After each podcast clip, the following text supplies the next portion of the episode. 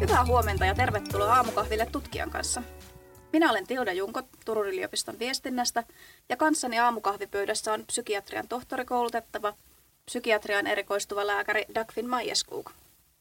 Ennen kuin siirrytään varsinaiseen asiaan, eli äänten kuulemiseen, puhutaan hetki kahvista.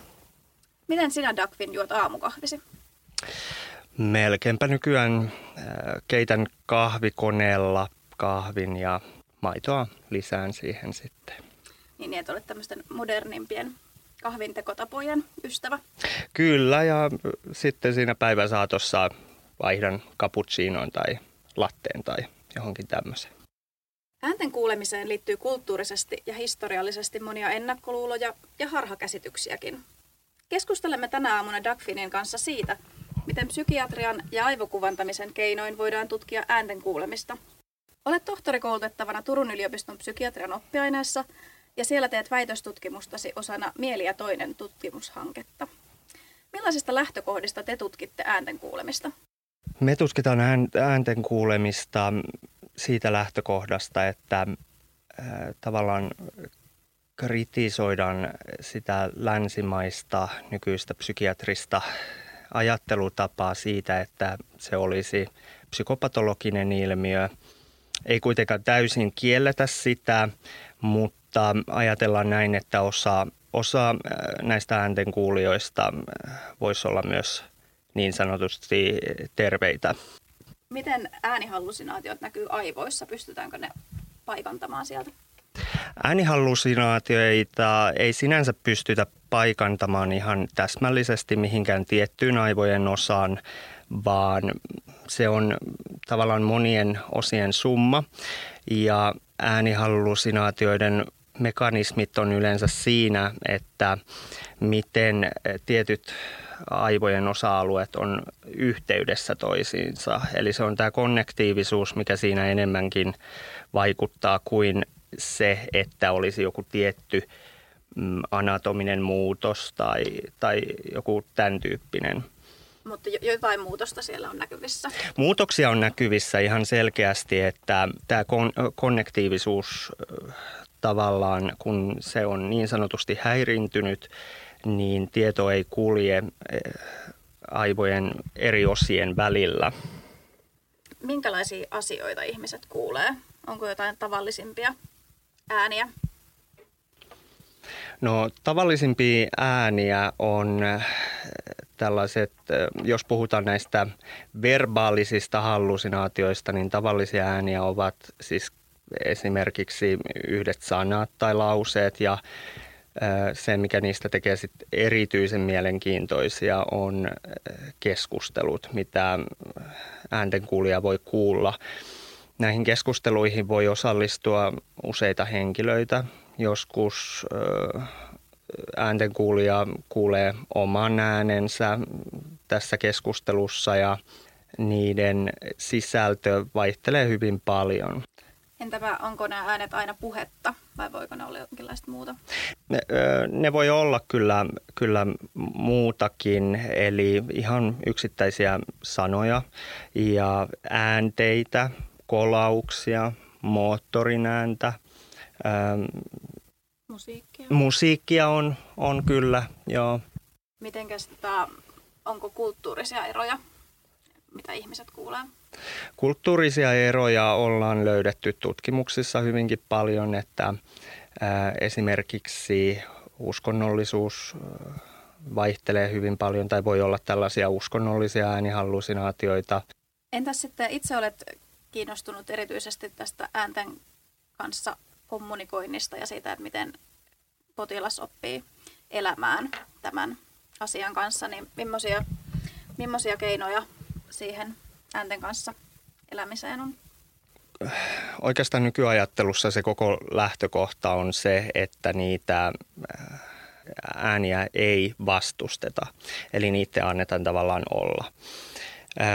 Tutkimuksissa on saatu sellaisia tuloksia, että mitä enemmän tämä ääntenkuulija vastustaa sitä, sitä yhteyttä niihin ääniin, niin paradoksaalisesti sitä enemmän niitä on ja se frekvenssi suurenee. Eli se on se lähtökohta, että annetaan niiden olla. Toki lääkityksellä voidaan tietyissä tilanteissa aika useinkin kokonaan hiljentää ne, mutta aika usein ne myös jollain tasolla jää tai niiden luonne muuttuu tämän lääkityksen johdosta.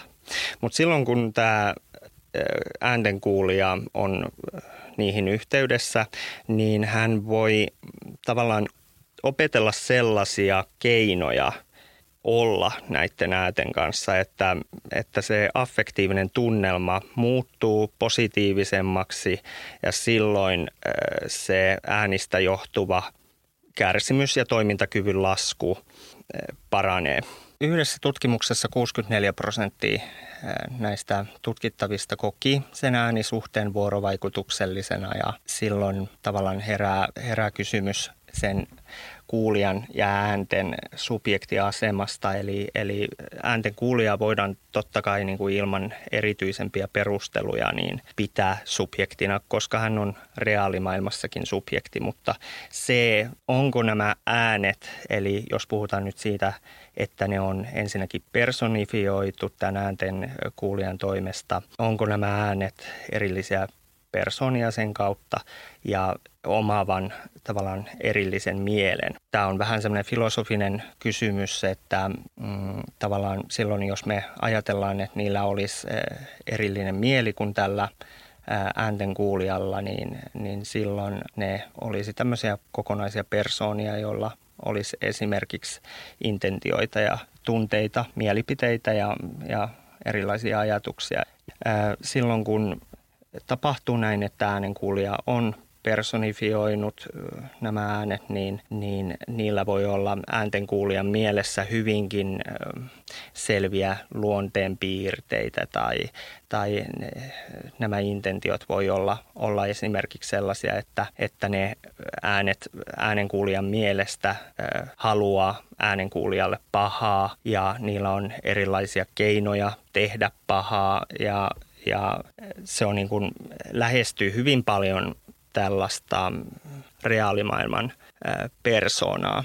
Se, miten ääntenkuulija voi olla vuorovaikutuksessa näiden äänten kanssa, niin hän voi esimerkiksi puhua ihan konkreettisesti näille niin, että muutkin, muutkin ihmiset kuulee tämän tai sitten hän voi käydä sitä keskustelua pään sisällä.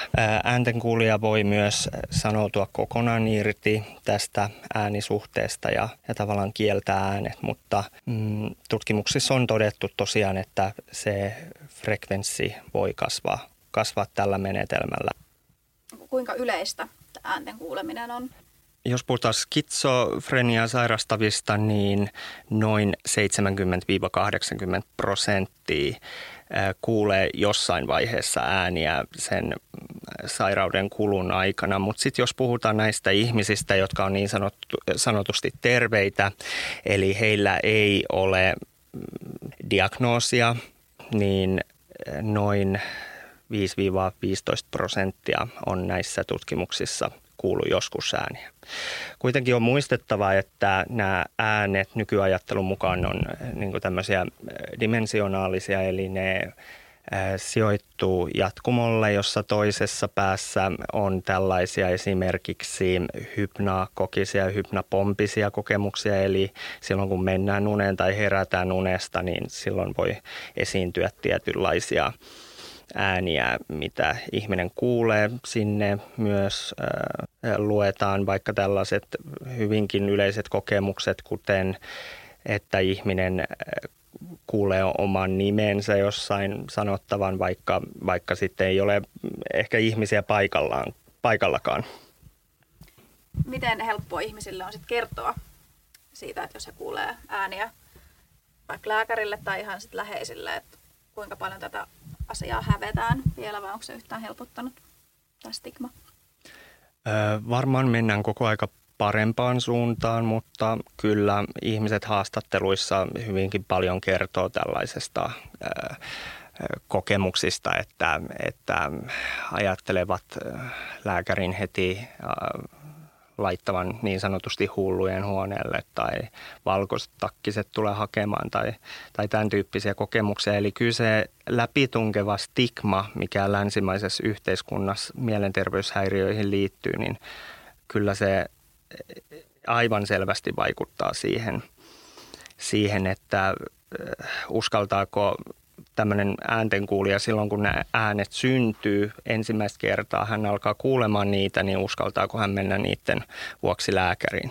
Ja tähän liittyy hyvin paljon myös se, että tavallaan ollaan saatu tuloksia siitä, että ääntenkuulijat, kun he alkaa kokemaan näitä ääniä, niin se stigma vaikuttaa siihen, millaisia ääniä he kokee. Eli tavallaan se, varsinkin se emotionaalinen lataus niissä on stigman vuoksi negatiivisempi. Eli voiko sitten äänten laatu jotenkin muuttua sen jälkeen, kun niistä on päässyt kertomaan tai puhumaan jonkun kanssa? Voi ihan hyvin muuttuakin, että kyllä se on niin monitasoinen ilmiö, että ei ne missään tapauksessa ole sillä tavalla ne äänet ulkopuolella siitä ympäristöstä, vaan nimenomaan se ympäristö vaikuttaa niiden äänten sisältöön ja, ja ihan kaikkiin ominaisuuksiin, mikä niillä on. Että mielenkiintoista on se, että esimerkiksi sanotaan 30-luvulla oli hyvin paljon tämmöisiä sotaan liittyviä ääniä.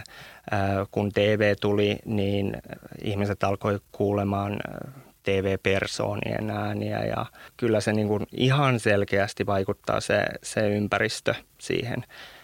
Minkälainen tutkimusasetelma sulla tässä väitöskirjatyössä on? Eli siinä on äh, kyselykaavakkein haastateltu ääntenkuulijoita, että millaisia ääniä he kuulevat, eli tämä niin sanottu äänten fenomenologia ja minkälaisia affektiivisia tunnelmia niihin sisältyy, kuinka usein he kuulevat, kuinka voimakkaita he kuulevat, mitkä tekijät on vaikuttanut ehkä ajan kuluessa äänten muuttumiseen ylipäätänsä kuin pysyviä ja, pysyviä ja saman, samanlaisia esi, samanlaisena esiintyviä ne äänet on. Eli voisi sanoa, että tutkin äänten kokemusta. Teillä tässä Mieli ja toinen hankkeessa on laajemminkin tutkittu tätä äänten kuulemista ilmiönä. Minkälainen, teillä on hyvin monitieteinen tämä hanke, niin miten äänten kuulemista voi tutkia monitieteisesti? Eli nimenomaan tämä fenomenologinen tutkimus on yksi osa sitä, eli ensimmäisen persoonan näkökulma. Tutkittava saa kertoa, minkälaisia ääniä hän kuulee, ja siitä tehdään sitten analyysiä. Toinen on neurotieteellinen lähestymistapa, Yleensä siinä käytetään funktionaalista magneettikuvausta ja, ja toisena sitten EEG eli aivosähkökäyrää. Toisessa mitataan näitä verenkierron muutoksia aivoissa ja toise, toisessa sitten aivojen sähköistä toimintaa. Näissä tutkimuksissa on pääasiallisesti kaksi lähestymistapaa. Toisessa tutkittavaa kuvataan sekä näiden hallusinaatioiden aikana että sitten myös niin sanotusti lepotilassa, jolloin he ilmoittavat, että nyt, nyt he ei kuule mitään. Toisessa tutkitaan sitä, miten hallusinoivat yksilöt eroaa sitten taas niin sanotusta terveistä ihmisistä, jotka ei ole koskaan kuullut ääniä. Millainen tutkimusvaihe teillä tässä hankkeessa alkaa seuraavaksi? Mitä on odotettavissa, minkälaisia tuloksia? Eli tällä hetkellä kerätään aineistoa, jossa on 20 ääntenkuulijaa ja 20 teatterikorkeakoulun opiskelijaa, jotka ei ole kuullut, kuulleet koskaan ääniä. Ja se, mihin se perustuu tämä ajatus, on se, että tällaiset luovat ihmiset pystyy kuvittelemaan helposti eläviä eläviä ja luomaan tämmöisiä eläviä mielikuvia. Eli, eli tarkoitus olisi pyytää heitä näissä neurokuvantamisissa niin kuvittelemaan puhetta tai ääniä tai tämmöisiä. Ja sitten taas tämä ääntenkuulijoiden ryhmä niin kuvataan silloin, kun he kuulevat näitä ääniä ja sitten verrataan sitä, että miten se näkyy aivoissa ja mitä eroavaisuuksia siellä on ja mitä yhtäläisyyksiä siellä on. Miten sitten psykiatrin vastaanotolla, Millaisia keinoja tällaisia ihmisiä, jotka kuulee ääniä, on auttaa siellä? Äh, kaikki lähtee siitä, että ensinnäkin yleensä kysytään suoraan, kuuletko ääniä, ja jos ihminen sitten ilmoittaa, että hän kuulee, niin yleensä olisi hyvä sitten vähän kartottaa sitä, että minkälaisia ääniä hän kuulee. Tämä on oikeastaan aika uusi ajatus. Ennen, ennen kategorisesti ajateltiin, että ihminen joko kuulee ääniä tai ei kuule ääniä.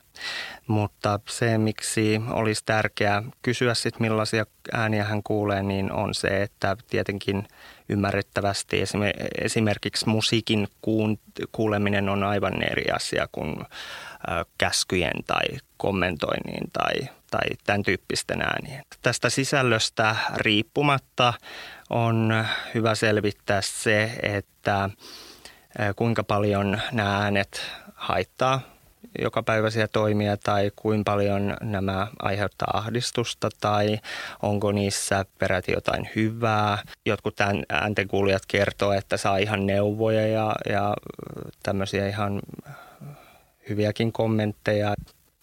Yleensä tehdä niin, että lääkitys aloitetaan ja se auttaa sen verran sitten, että on myös kykenevä tällaisiin terapeuttisiin interventioihin. On olemassa myös kuulijoita, joille nämä äänet ei aiheuta ahdistusta tai toimintakyvyn laskua tai, tai tällaisia, niin kyllä se uusi ajatus voisi ainakin olla se, että välttämättä kaikki ääniä ei lähdetä lääkitsemään ja, ja myöskään semmoista erityistä psykoterapiaa ei välttämättä tarvita. Kiitos Dagfin oikein mukavasta kahviseurasta ja mielenkiintoisesta keskustelusta. Mitenkäs sun päivä jatkuu tästä eteenpäin? No lähden tuossa iltapäivällä lentokoneella Joensuuhun ja Joensuussa sitten olen tällä hetkellä terveyskeskuslääkärinä.